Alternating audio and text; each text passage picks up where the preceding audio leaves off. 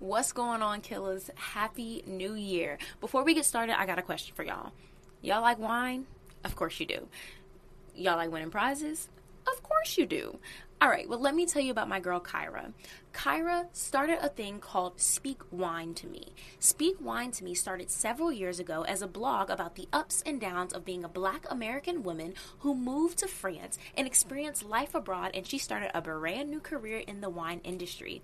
Since then, the blog has evolved to include the Visibility Project, which was started out as a need to address the persistent barriers of entry and advancement of people of color in the global wine industry.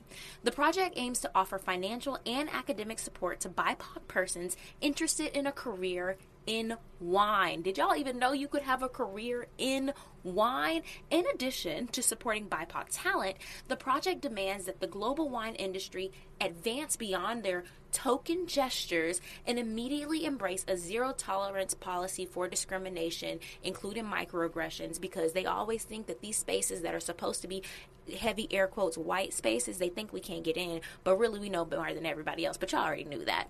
In order to establish a more credible sense of inclusion and change for the group that's what they want. So she started this amazing contest. Okay so the submission date is monday december 27th 2021 so it's coming up.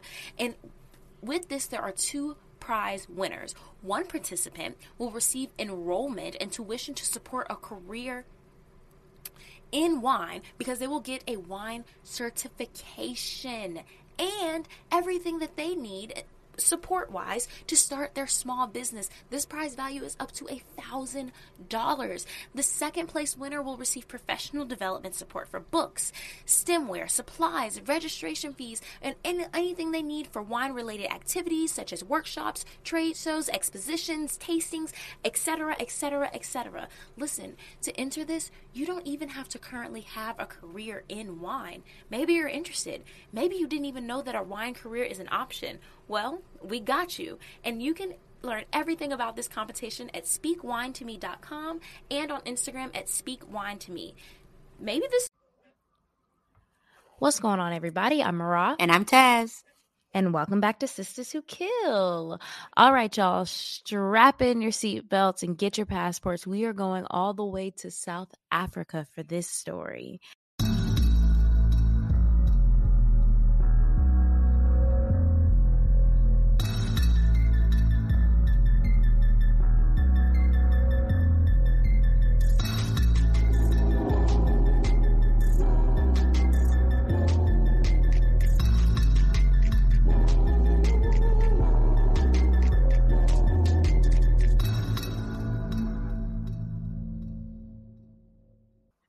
Okay, I'm gonna tell you right now. Please, please forgive me for how I pronounce these names. We're in South Africa. We actually are to give them nicknames because I don't want to just continue to butcher it through the show. First, we have Untampusini Masenini. He is one of the hitmen. We're to call him Bud. Then we have Arnold Cello, another hitman. He'll still be Arnold. Then we have Avhatakali Netshisaulu.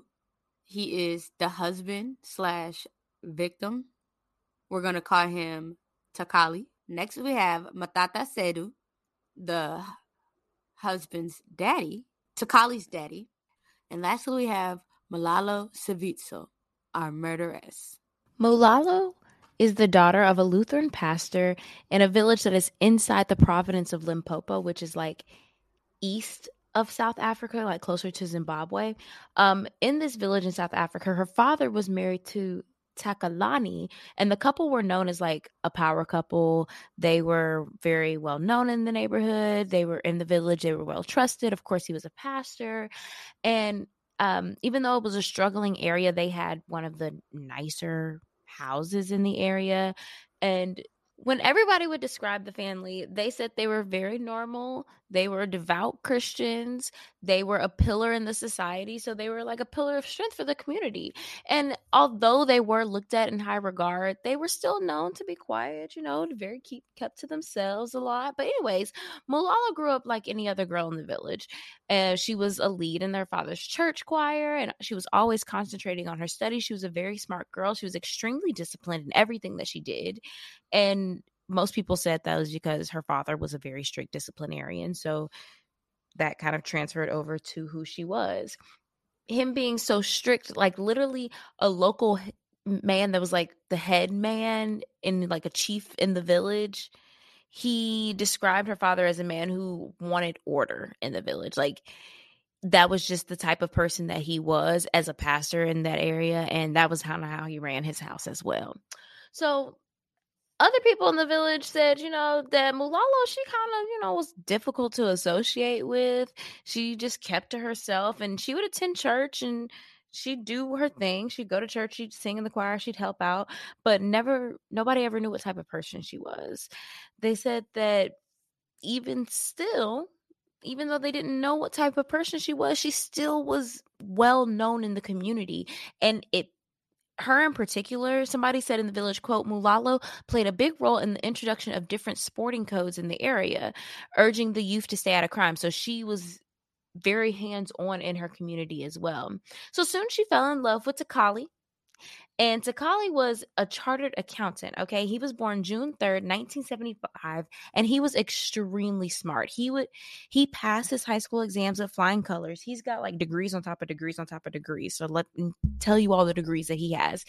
He completed his bachelor's in communications at the University of West Cape in 1995.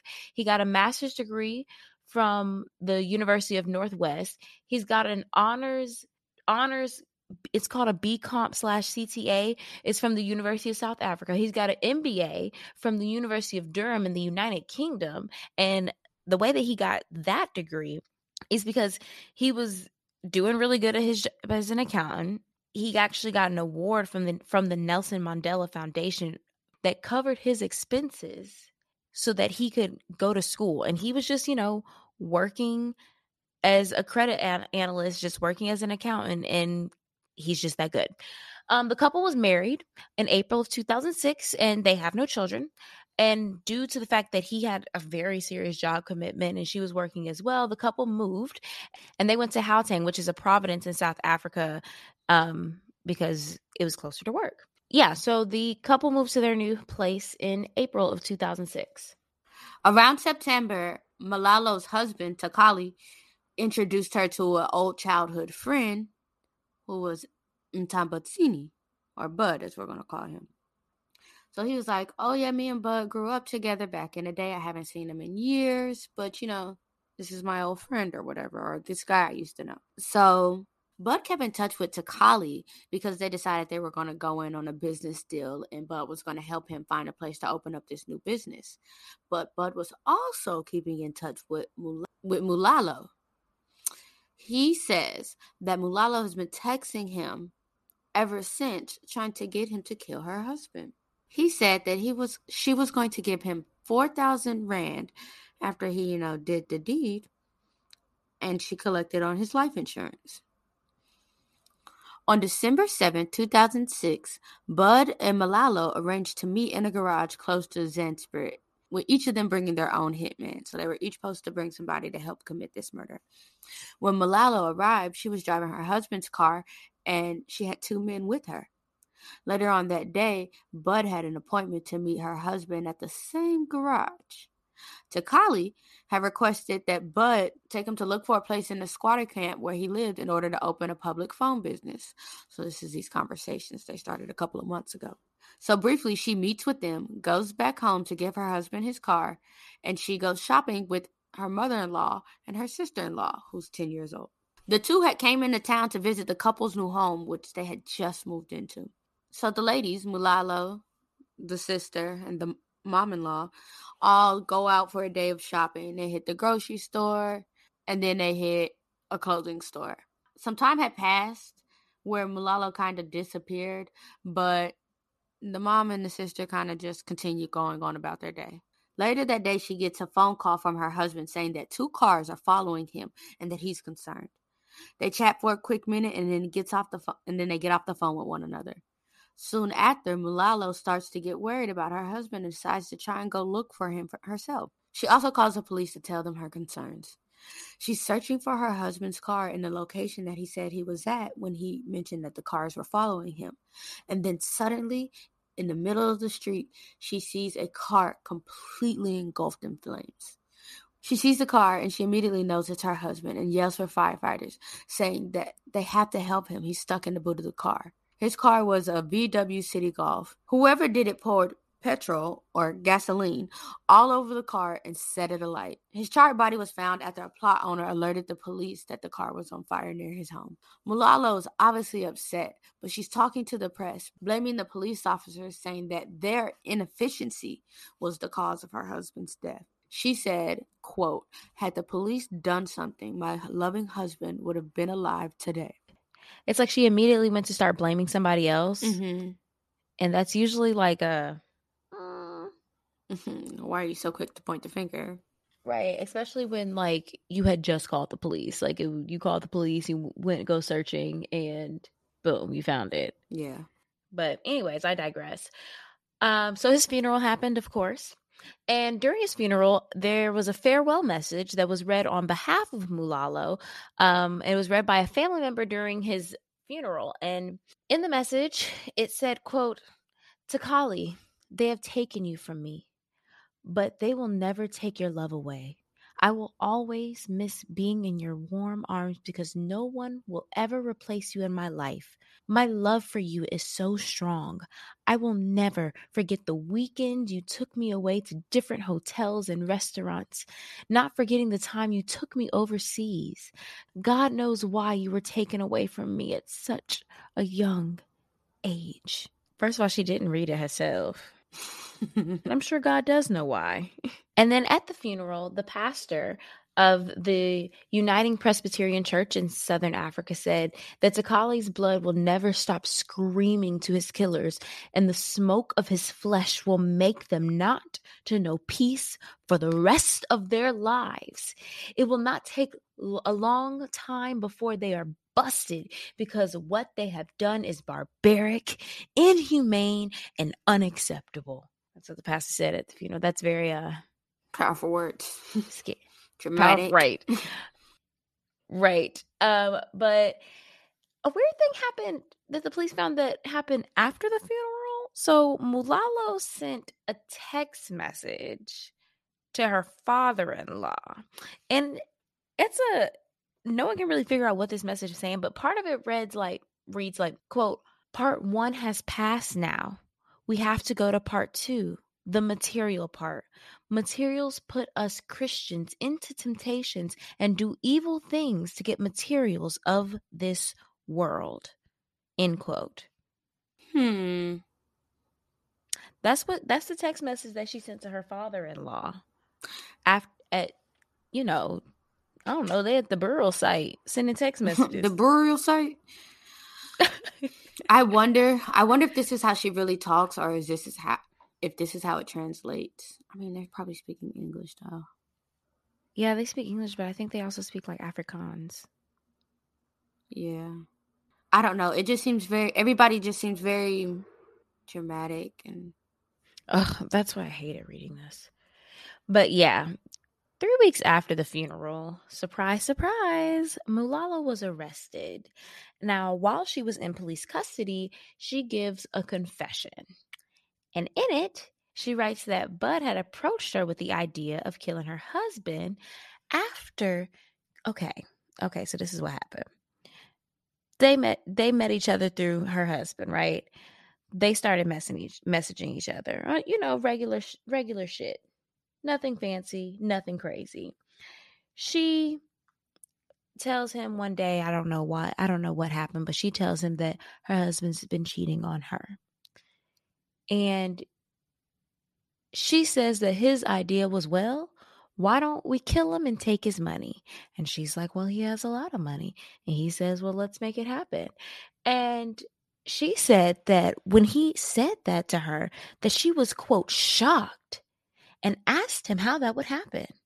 And he was like, it's all right, honey. Nobody's going to know. So around November of 2006, because that's when this happened, he messaged her and was like, all right, everything's all set up. And then when Mulalo saw her husband leave in his vehicle on December of 2006, on that day that her husband was supposed to leave to go meet them, She says that she got a phone call from her husband saying that two men were following her, following him.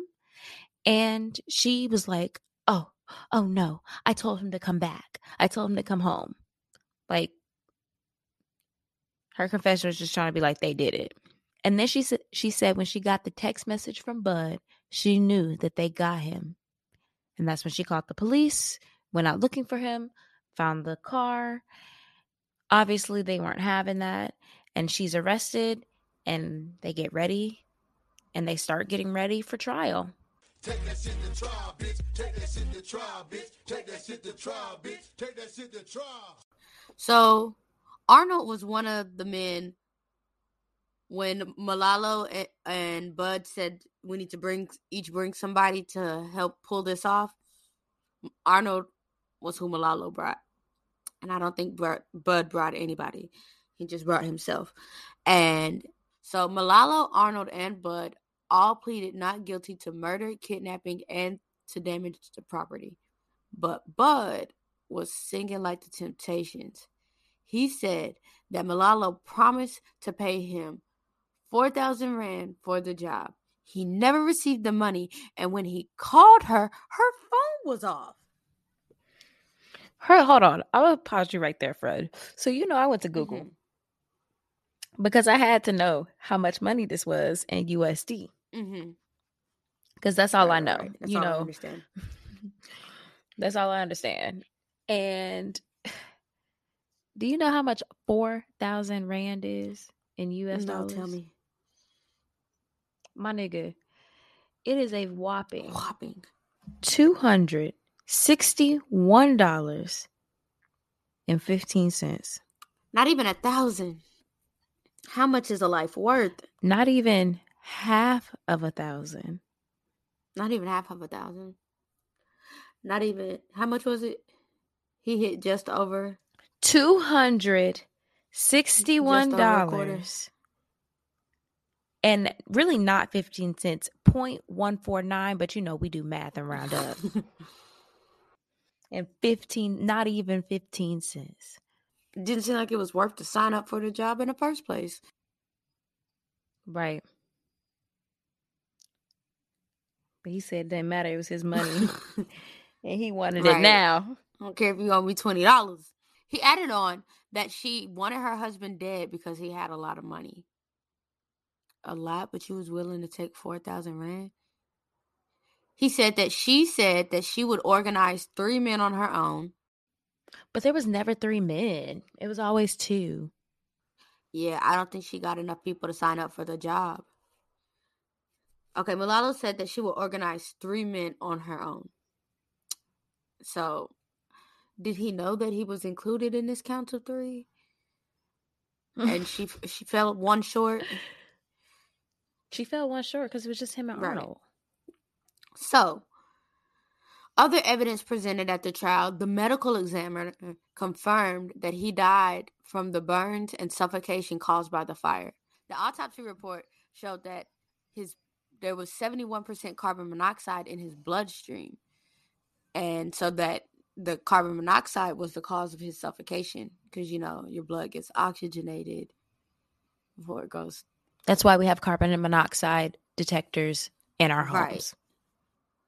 So, also to testify was a social worker who told the Johannesburg High Court that Takali's mother said that Mulala planned to kill him after he had bought her a car and a house. I mean, they just moved in that house. I mean, then I guess everything was moving according to schedule. Another thing that they questioned her about on the stand was when she arrived to the scene. Now, remember, when she arrives to the scene, she's like, oh no, that's my husband in the car. That's my husband. How did you know? How did you know that your husband was in the car? How do you know he didn't make it out? You know? How do you know it's that? And they were also saying that, like, how do you know it's that car? Because it was like engulfed in right. flames. And, and it was like you pulled up and was like, it's him. Like, why would you?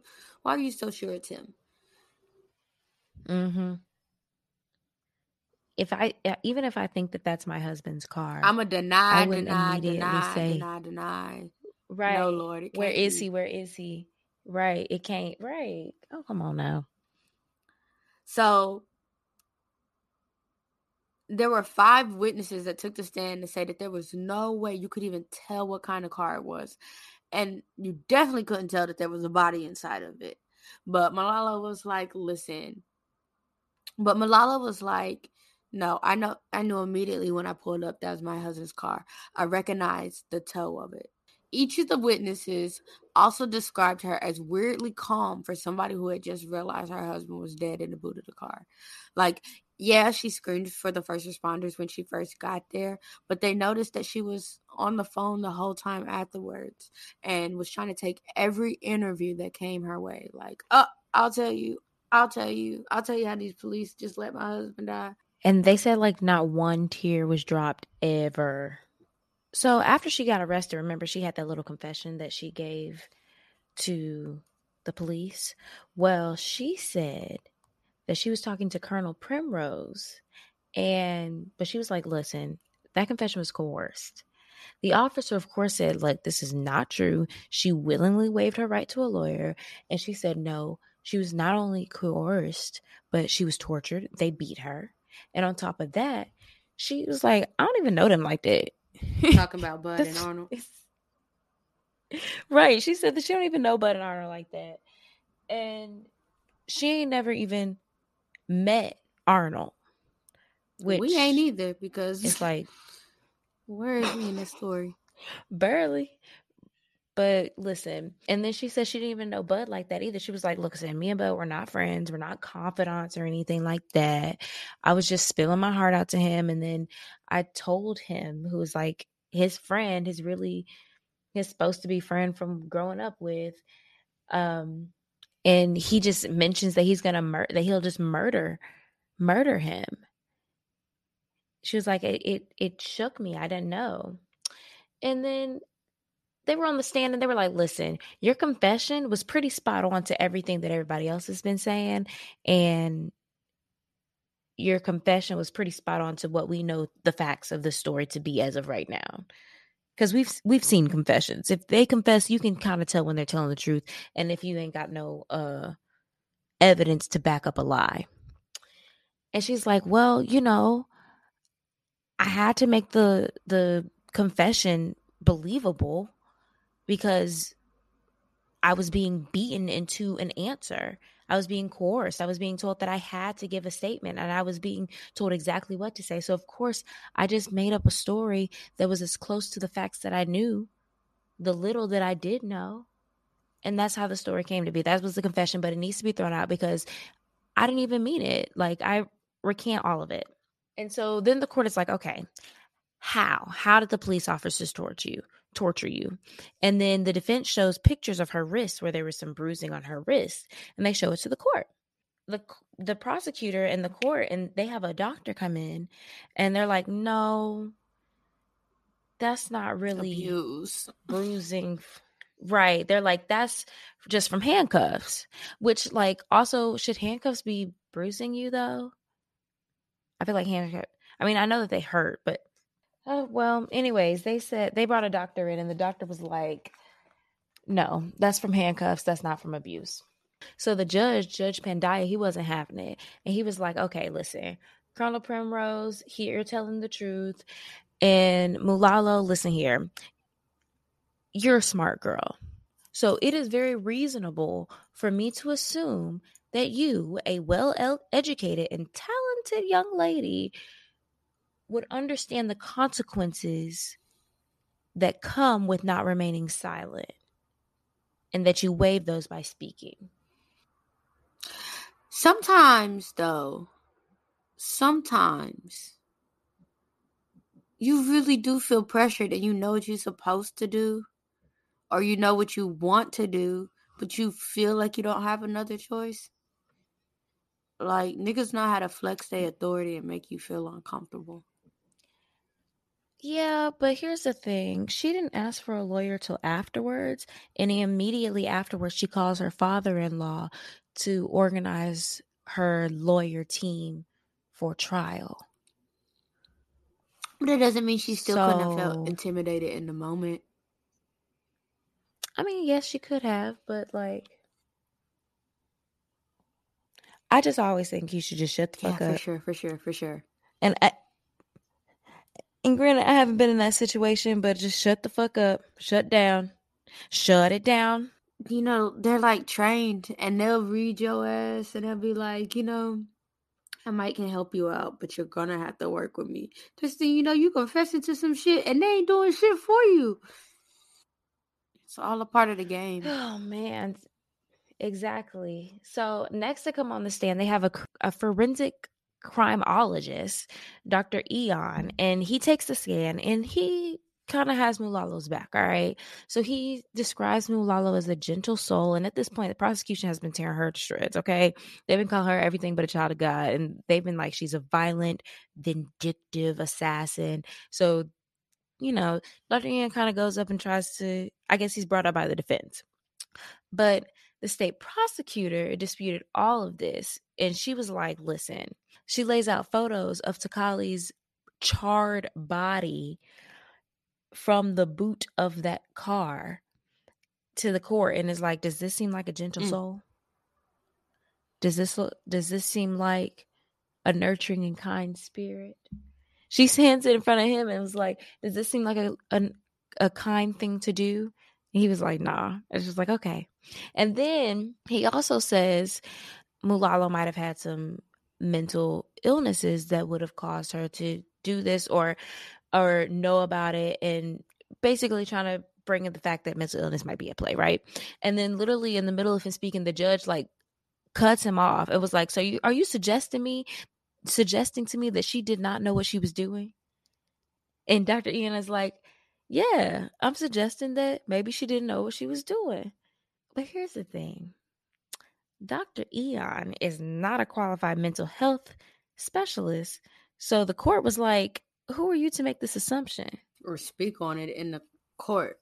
or to speak on it in court because you know those like the medical examiners and people that have like experience even the cell phone uh specialists they have to sit there and not only testify but they also have to list their Mhm. credentials before they start testifying She said you might have took a psychology course, but that does not make you a psychiatrist, a psychologist. You can't speak on this. and you can be a, you can be a doctor all you want but if you ain't a doctor of what we talking about it wanna don't matter it. The prosecution continues to build their case against her. They put Takali's little sister on the stand. And Takali's little sister is like, Yeah, me and my mom went to go visit and see my brother's new house and, you know, spend a day with his wife. And first we went and got groceries and then we went to Edgar's and went to the clothing store. And she left with the bags and she was gone for about two hours. She came back with no bags. I found it very suspicious. It definitely stood out in my head that day. This, and just to like disappear for two hours and so that, according to the prosecution, those two hours she disappeared is when she went to go meet Bud before the murder went down. mm-hmm. So then the prosecution decides we're going to really nail this nail in the coffin with her phone records. It's always on the phone, you guys. First, there were text messages between Mulalo and Bud on the day of her husband's murder. The state's like, boom, they know each other enough to be having a conversation and having each other's phone number. And you just so happen to be texting him the day of the murder? I think not. Then they're like, now you texting his your father-in-law all suspicious the evening of the funeral talking about materials and temptation what materials what are you tempted by I'd like to know too, honestly, because money is a material thing that like is a very flesh thing if we're trying to if you're being churchy about it, you know. So is that is is it because you you killed for money? about evil things That's what it money sounds is the like to root me. of all evil Money is the root. I- I mean, that's what it sounds like to me. the prosecution is basically saying listen mulalo may not have been there when her husband was murdered but she was definitely very aware of what was going on and it's clear through these messages that she's been sending out to all these men it's clear to by these messages that she's been sending out. I don't want to make her sound like a slut. It wasn't that kind of party. One of the phone records even led to the one of the phone records led the state to say that she called the nigga who was killing her husband and confirmed that they had him before hanging up and calling the police to go out on their fake little search for his body. And here's another thing. So Mulalo also said, okay, she said that the last time that she spoke to her husband was when she called and he said that he, well, when he called and said that he was being followed by two cars. But that was from her cell phone. But the home phone record shows that there was like a 38 second phone conversation from Mulalo's house phone to her husband's cell phone. Okay. And then, but that was like 10 minutes after the somebody's following me phone call. But Mulalo, of course, is on the stand and she's like, Of course, I called him, but I didn't speak to him. His phone rang and it went to voicemail. Simple solution, right? Well, the state prosec- the state was like, actually, no. They had a cell phone record expert get up on the stand and testify and say that there had to be a conversation because if it had gone to voicemail, there would not have been a call duration reflected. Boop. Which is very good to fucking know. That's not something I would think about right off the bat. Mm. Now, here's the part that gets me. Doesn't the phone also pick up when it hits voicemail? Like, think about it. Your phone will ring and it'll say calling. And when they pick up, it starts to count. But it also starts to count when you go to voicemail. So I wonder if they're But I think voicemail will just, but I think the counting is the counting of the voicemail, not of the. And there would have, have there have been a voicemail left. I don't know. We'd have to ask another, get a second opinion. Oh, also, they go to the fact that on the day of the murder, Mulalo texts daddy in law. Like she keeps texting daddy in law, but on on the day of the murder, she texts daddy in law, quote, I trust you, but the question is, do you trust me? Sometimes I feel like you are my real father. You are everything to me. Hmm. Girl.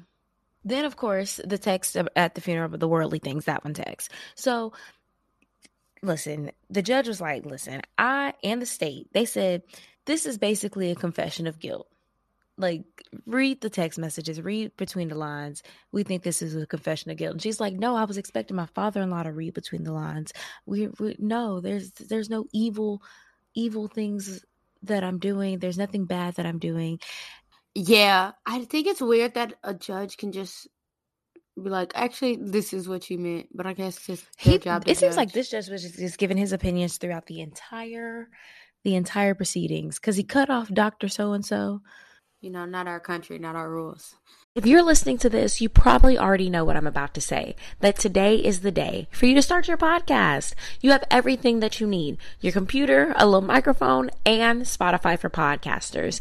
It is the all in one platform where you can host edit, and record your podcast and distribute it everywhere. Where you're listening right now, you can have your podcast there. I promise, for real. And it's free. And you can make some money off of your podcast for free. Free money. Free money is out there. Just go get it by starting your podcast today.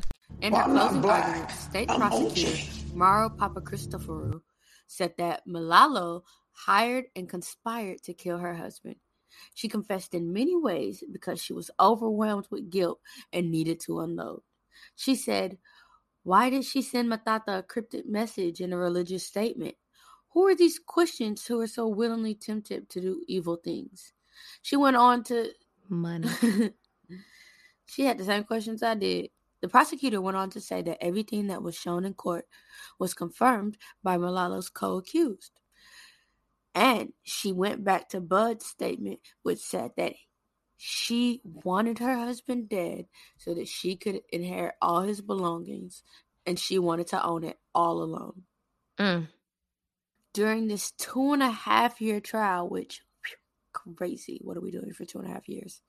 The prosecutor also described Mulalo as a bitter person who tried by all means to frustrate the court proceedings and discredit anyone who tried to incriminate her.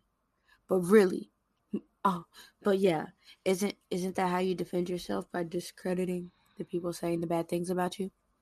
Mm-hmm.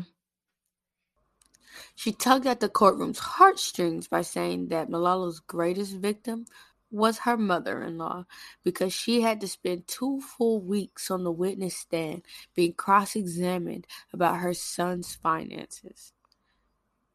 I'm not gonna lie, this uh prosecutor, the state prosecutor, she was vicious. I mean, don't you have to be?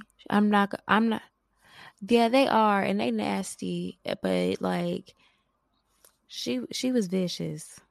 She came for everybody. And Mulalo team could not stand. she said she said, referring to the mother in law, there's not a day that goes by that she does not think of the brutal manner in which her son was killed. The three accused were all convicted on December 7, 2010, the fifth anniversary of the murder. That trial took forever. It took it was a two and a half year trial. Isn't that crazy? But I guess if it taken one person two weeks, two and a half weeks to do their testimony, and they had a whole lot of witnesses, they had a whole lot of people speaking. And you killed that, you killed that nigga and was gonna pay somebody two hundred and I wa- what did I say? Two hundred sixty something. I wonder if that's Come normal for the trials to take that long there. I don't know. Somebody let us Yeah. know.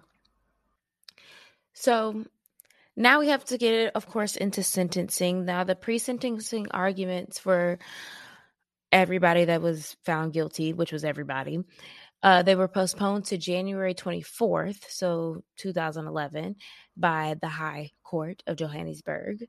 Uh, on February 28th, 2011, Mulalo was sentenced to a life sentence plus eight years for hiring the hitman to kill her husband. She was 33 at the time. And the crowd, like, they were really happy that she was found guilty.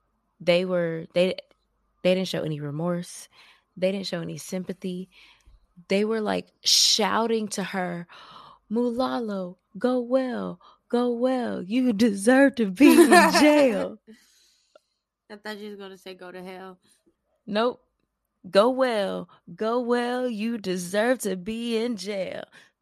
That's what they was shouting In in the courtroom after her guilty or- verdict. Yeah, that's crazy. That everybody against you like that. Yeah, that's a hard place to be. But like when her family gave her hugs before she was carted away, she was kind of still just still. She didn't really cry. She just kind of stood there, almost like unfazed. Of course, she maintains that she's absolutely innocent, but she kind of really didn't show any more remorse. She didn't seem like she was sad. Now, they interviewed the father in law. Of course, he said that he welcomes the sentence. So I guess that means that he accepts the sentence. He likes, but it has the father in law even though I guess nobody has questions for him. Mother in law, she says that she accepts the sentence, but of course it's gonna be very hard for her because it's her it's her son's it's her son, you know. Mhm. The judge described the murder as absolutely brutal. He said, quote, the murder was committed in a brutal manner. He was burnt alive. Petroleum was poured over his car and he was cremated alive. Mulalo was the mastermind of this crime because quote end quote. It's also interesting because there wasn't any other he was burned alive. He wasn't any other like it wasn't blunt force trauma and then tried to get rid of the body. Yeah, Interesting like fucking choice. Like why would you do that? I would never want That to be a- burned alive. Like, please shoot me Oh my gosh. and Please. don't miss. You better Ugh. just execution me. One shot, be done. Don't make me suffer, please. Mm. Okay, we're at the appeal, or you got more to say? Um, the other two, Bud and Arnold, they were given life sentences for their role in the murder. And um Arnold was also given like another 15 years because of a robbery. So he got extra time. He got more time than everybody else. Everybody had life. What she had life plus Mhm. eight. He had life plus 15. Damn. Nigga can't catch a break. and Bud had life plus five. But initially, it was hard for the people in the community to believe that she had a part in her husband's murder because she grew up, she's the pastor's daughter, you Mhm. know? There was one girl that was interviewed. She was 17 years old at the time, and she said, "quote We are ashamed because she represents our church negatively. Now people will no longer be interested in our activities." Like some people were shocked. There was a teacher that was like, "If 20 years ago, when that child was in my class, and somebody asked me to choose one of the little girls that would commit a crime like that, she would have never even been my choice. Like she just, you know, It's never the ones you're suspecting. I mean, it's it's sometimes the ones you're expecting, but sometimes it's the ones who you'd have never imagined. But some people, you know, they weren't having it for her and they were like, listen, she like to look down on everybody. She's kind of an uncaring person, kind of just stays to herself. Don't nobody really know her. So what's the point? And then one time a neighbor said it was like, Oh, you know, sometimes she seems lonely. I know I see her walking by herself. But one of my favorite quotes was this lady, she's 40 years old. She said, Listen, that is the daughter of the pastor killing her husband. It is embarrassing. I guess that just gives you a sense of like the community there and like that's tight knit and that's not that's a that's a hard that's, you you did the, the big M. yeah. like dishonor, dishonor on your whole family. It's it's bad. Dishonor on you, dishonor on your cow, dishonor on your whole family. Following the sentence, of course, Mulalo filed for an appeal. She was like, "Listen, I told you they tortured me. Uh, my confession should have never been admitted, and then without the confession, everything falls apart. So y'all need to y'all need to figure something out." And it was like, "No, girl, you confessed. Nobody tortured you. You did it, and you deserve everything that you got." So her appeal was denied, and she's still in jail doing life in prison, and then some. I have no updates about where she's at now in life. Her name was circling in some articles early 2021, and it was still talking about this appeal. So I don't know if she refiled for an appeal and got denied again, but they not letting her out. And that's on that. All right, y'all. It is time for Well, I'm not black. I'm OJ. I ain't do it, but if I did, this is how I would have got away with it. I ain't do it, but if I did, I would have paid the person who I owed for the crime. I would have paid my debt. I didn't know if I did. Or were they even married long enough for this to even happen? Did she come in with these intentions? Like, they hadn't even ma- married a whole year, and she, The ink ain't even dry on the marriage certificate. like, give it some time. If he was wealthy, then what could he have been? You just talking about you took him so young. Why, Lord? Why did you take him so young? You don't even have a retirement plan in place. It's just there's no there's no forethought to this. It's just like ah, get him out of here. And then they say it was because he was cheating. It's giving low budget murder for hire. And it worked out like low budget things tend to. Shitty. I don't know if if I didn't do it, but if I did, uh, I don't know. I didn't do it, but if I did, I I just I feel like you, you. I don't know how. Again, I don't know these laws in South Africa, but can't you divorce and get some money, or are the women left with nothing and to fend for themselves? Or they probably can't even get divorced because they were super devout Christians, huh? Yeah, that's hard. I don't know. It just it was all wrong. It was all wrong. How are you with his family the day that you said this? I get trying to have a nice alibi. This is not the first time, though. This is not the first time that we have had a story where somebody was with their family of the person that they murdered the day that they I murdered guess they try to have a strong alibi, but it's just like, mm, how low can you go? The smile in your face. All the time, wanna take your place, the backstabbers. Backstabbers. Yes. I ain't do it, but if I did, I wouldn't be texting my exes anything. Everybody and especially my- mama. I don't understand what's going on with the father in law, but I'm gonna leave that though. Maybe. Okay, so the father-in-law is this very well-respected journalist. Um he and and and a civil rights activist out in South Africa, right? Um so he's got a lot of respect on his name out there. And so maybe she was just kissing his ass because he'd be a nice person to Oh, have on her side. Yeah. And maybe she's just. You know who she kind of reminds me of? You ever seen Chewing Gum? Tracy's sister. They be they be holding the game of sorry.